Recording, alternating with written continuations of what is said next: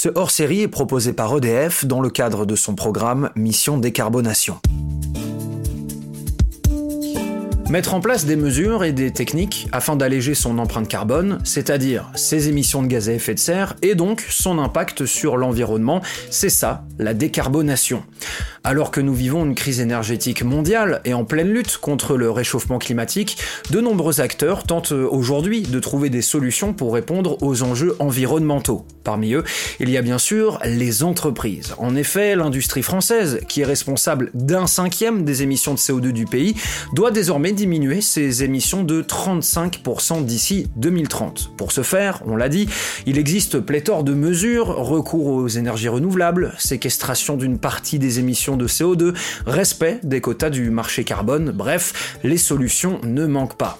Et là est Tuxel de Mission Décarbonation, un podcast hors série proposé par EDF qui, au fil de 5 épisodes, vous propose de partir à la rencontre d'entreprises qui ont fait le choix de la décarbonation, et ce, au travers d'interviews de leurs responsables. Pourquoi ont-ils fait le choix de décarboner? Quels étaient les enjeux? Comment ont-ils été accompagnés dans ce processus? Quel est l'impact économique d'une telle décision? Autant de questions auxquelles ils vont devoir répondre. Je m'appelle César Monterol, je suis journaliste, et pour bien débuter cette série, je me suis rendu dans le Cantal, à La Feuillade en plus précisément, afin de rencontrer Olivier Teille. C'est le gérant de Mecatel Robotique, une entreprise spécialisée depuis 20 ans dans la conception de machines automatisées et robotisées, et qui, puisque c'est notre sujet du jour, s'est fixé un objectif de décarbonation en pariant sur l'autoconsommation notamment et la mobilité électrique.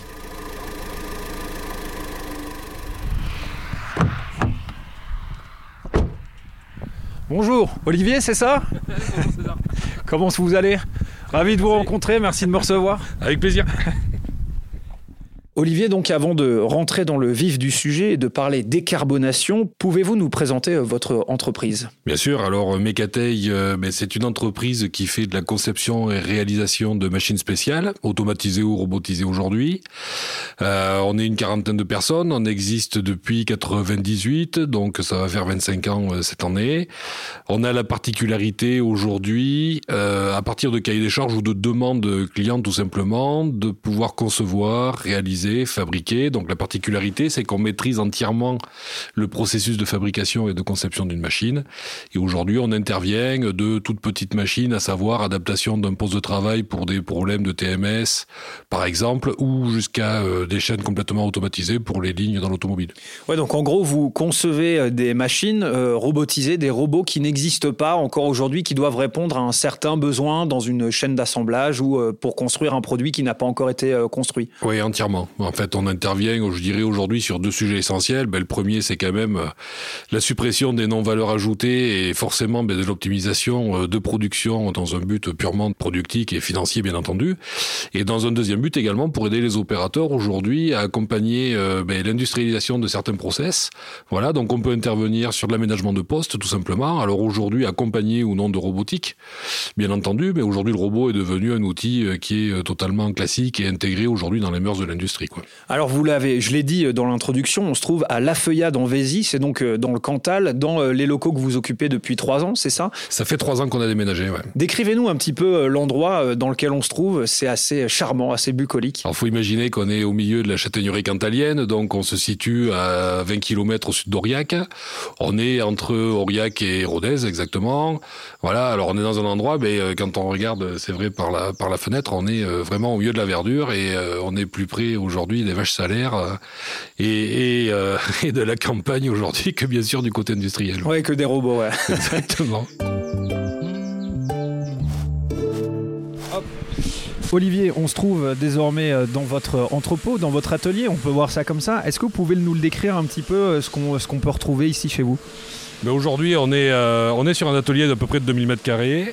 Donc il y a un bureau d'études qui fait à la fois la partie conception mécanique, conception électrique et automatisme. Donc là, il y a à peu près 12 personnes qui sont en bureau d'études. Ensuite, on a un atelier de structure, donc on fait nos propres châssis, mécano soudés essentiellement. Ensuite, on a un atelier d'usinage. Donc on a euh, aujourd'hui un petit parc de 12 machines qui nous permet d'usiner toutes nos pièces qui sortent de notre bureau d'études. On fait quasiment aucune sous-traitance, on travaille à 100% pour nous en interne. Et ensuite, on a un grand rôle de montage de 800 mètres carrés qui nous permet d'assembler toutes les machines pour les mettre au point, les programmer Et en plus, on a une particularité, c'est qu'on a une rédactrice technique qui nous permet de livrer tous les manuels qui nous lient à notre directive machine aujourd'hui. Donc là, toutes les machines qu'on voit à l'intérieur de cet atelier, c'est euh, euh, des commandes de vos clients, c'est vous qui les avez réalisées Exactement, tout ce qui est en interne aujourd'hui, c'est tout ce qu'on va livrer là dans les prochains mois. Bah euh, c'est beau en tout cas. Merci.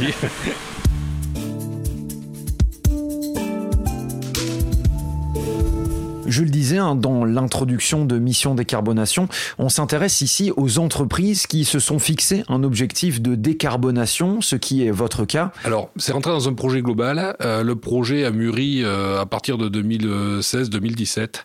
Euh, on était sur des anciens locaux et les anciens locaux ben, n'étant plus adaptés, on a décidé ben, de faire un nouveau bâtiment. Dans ce nouveau bâtiment, il a été très rapidement mis en œuvre plusieurs choses. Une politique RSE globale. Donc, dans la politique RSE, je dirais qu'évidemment, la décarbonation est un sujet fort. Et dans ce choix-là, il a été fait plusieurs choses. Donc il a été euh, bien entendu la décarbonation, il a été euh, le sujet euh, du traitement des déchets, il a été le sujet de l'eau et le sujet de la mobilité, puisque d'être dans une campagne à 20 km d'Aurillac, c'est vachement chouette et c'est agréable pour le cadre de travail, mais il faut aussi penser qu'il faut recruter, il faut des personnes pour venir travailler. Qu'est-ce qu'on a aujourd'hui dans le dispositif existant à Mecatel, justement, qui a un rapport avec la décarbonation? Quel choix vous avez fait? Alors le plus simple, je dirais, à la base, c'est l'autoconsommation. On s'est rapproché euh, des équipes d'EDF euh, dès le départ. Pourquoi? Parce que ben, aujourd'hui, c'est devenu un critère euh, ben, lié à la crise qui est sur les lèvres à tout le monde. Mais 2018, quand j'ai appelé un responsable d'EDF et j'ai dit ben, je veux mettre de l'autoconsommation de manière quand même assez importante. Je souhaite mettre de la mobilité avec des bornes électriques. je souhaite faire un sujet également sur la partie déchets et sur l'amélioration également euh, des conditions de travail, ben je dirais qu'il a fallu y réfléchir un petit peu. Voilà. Donc à l'époque, je dirais qu'il y avait quand même suffisamment d'informations pour dire que dans tous les cas de figure, l'énergie allait augmenter de 15% pendant euh, plusieurs années. Voilà, c'était annoncé une dizaine d'années. Donc on savait que le coût de l'énergie allait augmenter. Alors déjà en 2018, pas par rapport à la crise d'aujourd'hui. Donc il paraissait opportun à ce moment-là d'intégrer dès le départ ce calcul, je dirais, d'autoconsommation dans les calculs de rentabilité du bâtiment immédiatement. Quand vous dites autoconsommation, c'est-à-dire que euh, avec donc EDF euh, e euh, qui vous a accompagné dans le processus, vous avez installé des panneaux photovoltaïques sur votre toit pour voilà pour l'électricité, c'est ça? Exactement. Donc EDF quand ils sont venus que j'ai présenté le projet, on a fait un calcul d'autoconsommation qui était un petit peu particulier à l'époque puisque j'ai voulu l'associer à l'époque avec euh, des bornes euh, à recharge électrique pour les voitures. Et eh ben c'était pas forcément si courant que ça il y a cinq ans en arrière. Donc du coup EDF est venu avec son bureau d'études. Nous avons étudié ensemble, je dirais, le projet d'autoconsommation pour qu'il soit surtout très bien calibré.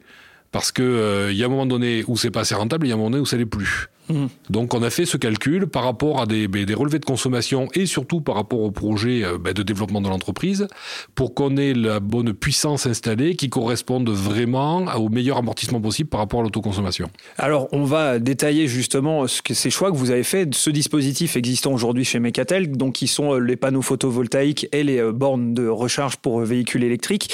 En ce qui concerne les panneaux photovoltaïques, on en a déjà un petit peu touché un mot. Vous avez choisi cette solution en particulier euh, pour, euh, je suppose, euh, avoir la main mise sur votre facture d'électricité, puis surtout réduire son coût. Pourquoi avoir choisi cette solution en particulier et quel a été l'impact de l'accompagnement du groupe EDF e pour la mise en place de ces panneaux photovoltaïques? Bon, le choix est très rapide, je dirais, puisque de toute façon, la première énergie consommée dans l'entreprise, c'est l'électricité. Donc c'est quand même le premier sujet sur lequel il faut que l'on puisse travailler. Ben, EDF, je dirais, est un partenaire historique de l'entreprise, donc la première personne vers laquelle on s'est tourné, c'est d'abord notre fournisseur. Voilà. On a fait euh, d'abord les relevés de mesures, donc on a rechargé les points de mesure qu'on a fait durant les dernières années, et on a fait une première estimation de ce qu'il allait être consommé dans le futur. À partir de là, ben, les ingénieurs d'EDF ont fait un calcul pour calculer la puissance de l'installation qui était nécessaire, ben, je dirais la plus optimale possible entre l'investissement et la rentabilité du projet. Qui est-ce qui a fait euh, l'installation de ces panneaux photovoltaïques? On a continué dans la filière, c'est EDF ENR qui est venu installer, c'est EasyVias qui est venu sur la partie bornes électriques voiture. Vous l'avez déjà un petit peu euh, évoqué euh, en amont, vous parliez des coûts, puisque vous disiez qu'à un moment, quand c'est pas rentable, bah, c'est pas rentable. Euh, mm. On va avoir une question un petit peu plus loin dans cette interview, oui, je vous réserve quelques surprises, où on va parler de ça, mais globalement, l'installation de panneaux photovoltaïques, chez vous, ça a coûté combien? Ça a coûté 70 000 euros pour 70 kilos d'installés. Vous avez fait ça il y a combien de temps? 2018. Et depuis, est-ce que vous avez, on va dire, rentabilisé cet investissement avec les économies que vous faites aujourd'hui sur la facture d'électricité, par exemple? Ouais, Clairement, ça va très très vite. Alors, bien entendu, ben, vu le coût de l'énergie actuellement qui a quintuplé, voire chez nous quasiment sextuplé avec les nouveaux contrats qui sont en train de sortir, il est évident que le retour sur investissement, ben, il est quasiment divisé par deux. On a commencé à produire en 2020.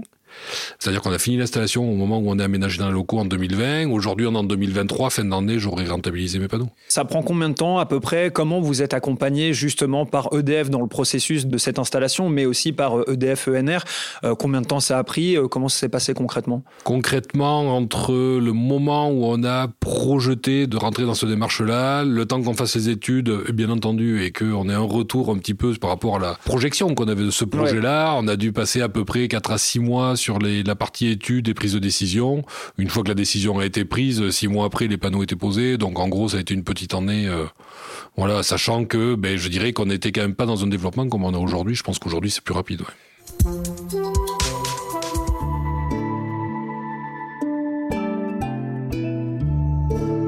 On l'a dit dans la présentation, euh, Mecatel est donc spécialisé dans la conception de machines automatisées et robotisées. Est-ce que le fait de décarboner, c'est un aspect euh, original, euh, on va dire une spécificité quelconque par rapport à votre spécialisation, enfin en tout cas le secteur d'activité de Mecatel Alors oui et non. Euh... Pourtant, on n'est pas chez les Normands. C'est ce que j'allais dire, c'est une réponse de Normand. Euh, oui et non pour deux raisons. C'est-à-dire que dans l'énergie, puisque nos clients aujourd'hui, on répond à des cahiers des charges, je dirais que les grands groupes aujourd'hui sont déjà dans une démarche RSE et nous demandent déjà de valider notre démarche RSE. Et dans ce cadre-là, le fait d'avoir mis tout ça en place, nous avons déjà aujourd'hui, ben, du coup, une cotation RSE qui est déjà très très bonne. Donc oui, ça a été utile. La deuxième réponse, c'est que on conçoit des machines et dans la conception des machines aujourd'hui, on est obligé de faire un calcul énergétique des machines. Donc on fait des choix d'actionneurs, on fait des choix de puissance, on fait des choix techniques également par rapport à la conception de nos machines et ça va complètement dans la démarche, dans le suivi de la démarche qu'on a déjà initiée dans ce qu'aujourd'hui on fait tous les jours quoi. On va un petit peu parler de mobilité, puisqu'en France, je ne sais pas si vous le savez, mais le transport est le secteur qui contribue le plus aux émissions de gaz à effet de serre. C'est environ 31% des émissions en 2020.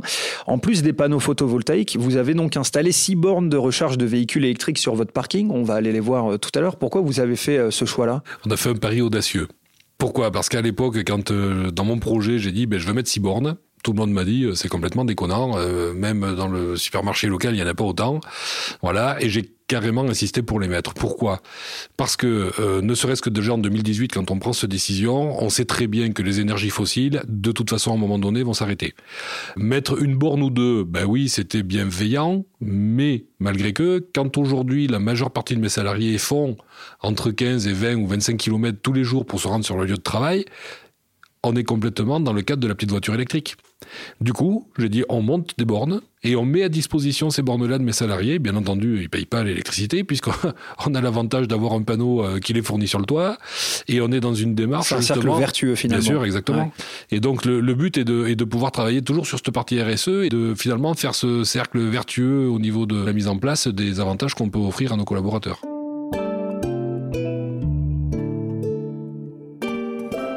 Alors, euh, Olivier, on est désormais à l'extérieur de votre entreprise, juste devant les bornes de recharge de véhicules électriques. Est-ce que vous pouvez justement nous décrire un petit peu ce dispositif? Alors du coup, ben, on, a, euh, on a six places de parking qui sont réservées euh, justement à la charge. ben là, comme on peut voir, le premier salarié a acheté la voiture, la recule tous les jours, la branche. Donc on a des bornes auto-adaptables de 3 à 25 kg. Et en fonction de, ce que la voiture a besoin, et ben, se recharge en fait en programmant la longueur. Les bornes sont euh, mises à disposition de nos, collaborateurs de 7h à 21h le soir. Pour les bornes de recharge de véhicules électriques, c'est aussi EDF qui vous a accompagné? Ouais, c'est une filiale d'EDF, c'est Easivia. Et du coup, l'avantage, c'est que quand on a fait l'étude, on a fait une étude globale. C'est-à-dire qu'on a fait à la fois l'étude sur la consommation, l'étude sur la partie ben, chauffage et climatisation, l'étude sur l'autoconsommation et l'étude sur les bornes. Et euh, ça, ça prend combien de temps à mettre en place? Quand vous avez déterminé ce lieu, euh, justement là où vous avez installé borne? Bah, Le bâtiment est neuf, donc ça a été plutôt assez simple à mettre en œuvre. Voilà, on a, on a dédié une zone qui était, euh, qui était à la fois le plus près possible du bâtiment, parce que finalement, la borne a un coût, mais ce qui revient le plus cher, c'est de connecter la borne au TGBT, puisque les câbles sont assez particuliers, assez gros. Donc on a rapproché ça le plus près possible du bâtiment. Et vous avez des habitants du coin qui viennent recharger leur voiture chez vous? Non, non, on fait attention quand même. Alors, bien sûr, maintenant, de plus plus en plus, on voit quand même des fournisseurs à nous, des clients à nous qui viennent en voiture électrique, qui savent qu'on est équipé. Voilà, donc on leur met bien entendu les bornes à disposition. Non, les bornes sont simplement verrouillées par rapport aux horaires. Et après, s'il y a quelqu'un de la commune qui est vraiment en panne, on va quand même le dépanner. bien sûr, bien sûr.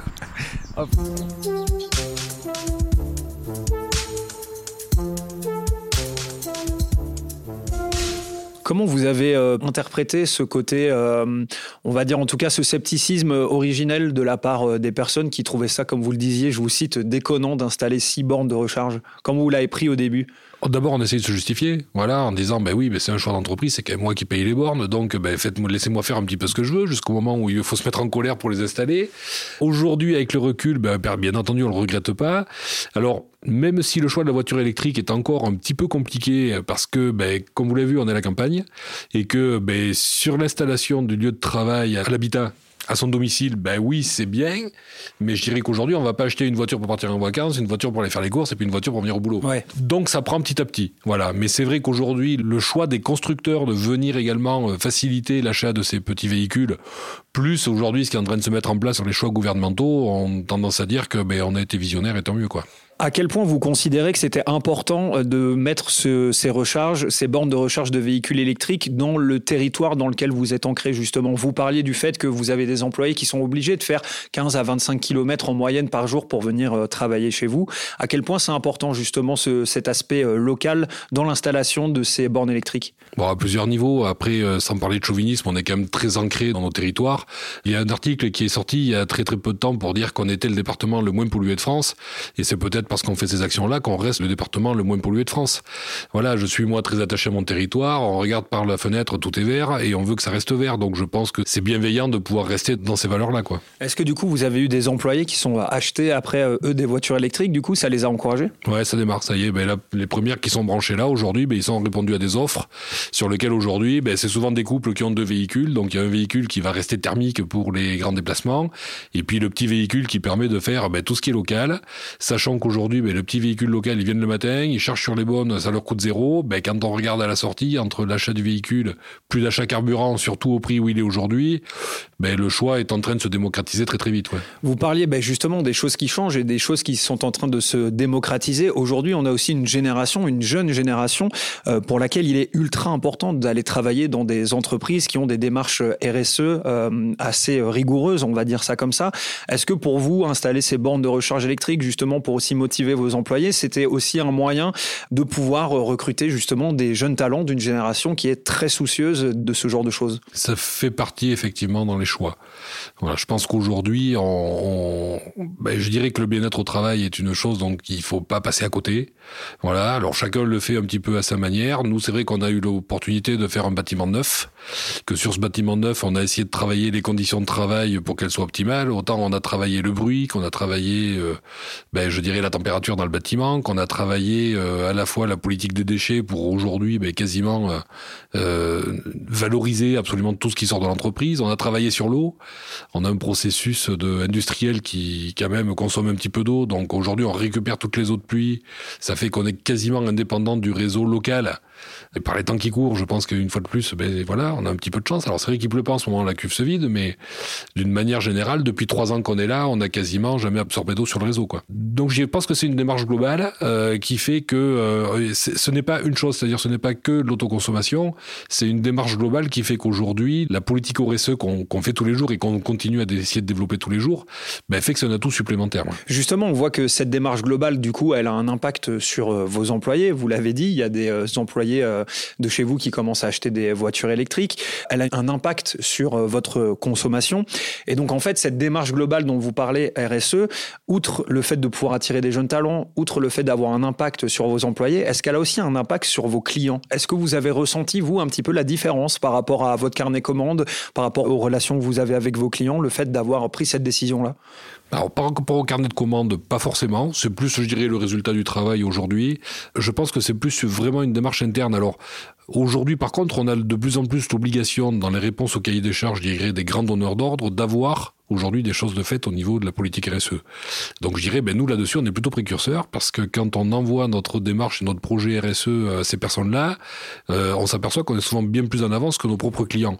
Donc oui, ça va dans un bon sens et ça nous permet souvent d'ouvrir la première porte plus facilement. Oui, et puis parce que les grands groupes dont vous parlez, ou euh, même euh, les autres, les clients qui font euh, appel à vous, ils n'ont pas envie de travailler avec une entreprise méga polluante, enfin en tout cas qui a cette image-là, quoi, je suppose. Je, je suppose aussi, malgré que... On enfonce des portes ouvertes. Un petit peu.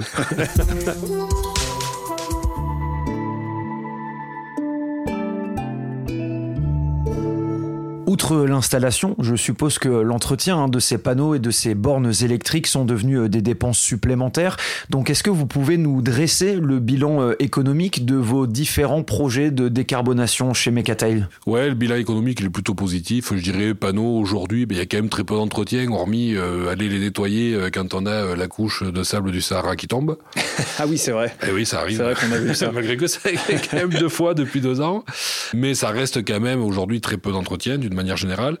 Les bornes, par contre, il y a un entretien et une maintenance qui se fait de manière annuelle qui est quand même un petit peu onéreuse. Je dirais sur le bilan d'investissement global, c'est plutôt positif dans la mesure où, ben, dès l'instant où il y a un petit peu de soleil, euh, ben, évidemment que euh, l'autoconsommation prend le dessus sur la consommation euh, de notre fournisseur. Et bien entendu qu'on s'y retrouve très très vite sur le sur la facture. Ouais. C'est-à-dire, c'est quoi en détail Enfin, c'est quoi le avant-après, si on pouvait. avant-après, pour, pour, avoir une image simple, j'avais des locaux qui faisaient 1000 mètres carrés à l'époque, qui faisait 4 mètres de haut et qui euh, je chauffais euh, au fioul. Voilà, avec des factures euh, d'énergie qui représentaient à peu près 3000 euros par mois. Aujourd'hui, j'ai doublé le bâtiment, il fait 2500 mètres carrés, il fait 10 mètres de haut, on est entièrement climatisé. On a quasiment doublé la production, le nombre de personnes, et j'ai des factures énergétiques à peu près de 3000 euros par mois. Ah yes, ok, d'accord, très bien. Bah, ça, ça, parle plus vite. ouais, c'est bien, c'est vrai. Alors je, je, parle de ça, attention, bien entendu, sans mettre en œuvre les augmentations dernières. Ah oui, bien sûr, mais parce que c'est vrai, ça. Je, parle de choses équivalentes à il y a trois ans en arrière, puisque maintenant, avec le coût de l'énergie aujourd'hui, ben, je pense qu'on est comme tout le monde. Alors nous, on va, on va l'amortir un petit peu plus, c'est-à-dire qu'on va payer x3 au lieu de x5, mais de toute façon. Euh, Cet amortissement il est dû à cette, à cette, cette autoconsommation Bien sûr. Merci beaucoup. En tout cas, Olivier euh, d'avoir accepté de répondre à mes questions, de m'avoir accueilli au sein de vos magnifiques locaux. Avant de conclure, j'aimerais vous poser une, une dernière question. Quel conseil donneriez-vous aux entreprises qui hésitent à décarboner ou qui sont tout simplement un petit peu frileuses à cette idée? vaste, vaste réponse. Euh, vous avez tout, bah, vous avez 4 heures. c'est pas la même réponse que j'aurais pu faire il y a deux ans avant la crise. Voilà. Il y a deux ans, j'aurais essayé de prouver que le système était bienveillant. Voilà. Aujourd'hui, je dis qu'il est obligatoire. Voilà, tout simplement. Je pense qu'aujourd'hui, on va pas pouvoir se passer euh, d'aller vers les énergies renouvelables et on va pas pouvoir se passer aujourd'hui de faire des économies d'énergie. Euh, la crise, la crise va accentuer cette, cet état de fait. Euh, et dès l'instant, on va vouloir euh, continuer à travailler et à produire, je dirais que le temps que tout le monde arrive à trouver des solutions à pouvoir amortir ce phénomène-là, en attendant, la seule solution qu'on a et qui est la plus rapide de toutes, c'est juste de pouvoir produire un peu d'énergie nous-mêmes. Eh bien encore merci Olivier d'avoir euh, été avec nous aujourd'hui et d'avoir euh, répondu euh, à mes questions. On se retrouve nous très bientôt pour un nouvel épisode de Mission Décarbonation, un podcast hors série proposé par EDF. On sera bien évidemment avec un nouvel entrepreneur qui nous parlera de ses projets de décarbonation. En attendant, portez-vous bien, à très bientôt.